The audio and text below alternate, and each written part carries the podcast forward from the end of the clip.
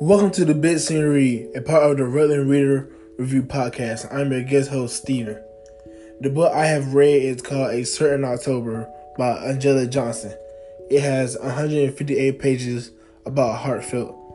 It is very entertaining and is shattering with sadness and truth about life. It has a Lexile score of 870.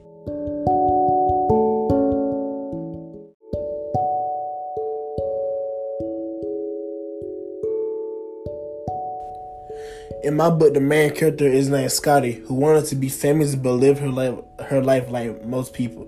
The author explained that when she said, "I imagine I might be famous or infamous for something I've done. Most likely, I I live my life like most people on this planet." She lived she lived her life with her brother, Keone, father, and stepmother.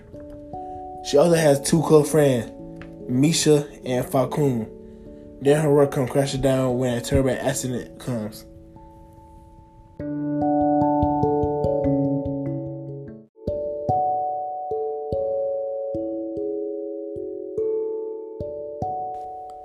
The author did make it a while for me to get into the story due to introduction of the characters. The author doesn't develop develop the char- the character that well, but she give you enough information to understand who it is at times. The author does the same with with the setting, but also says a lot for you to think where they are.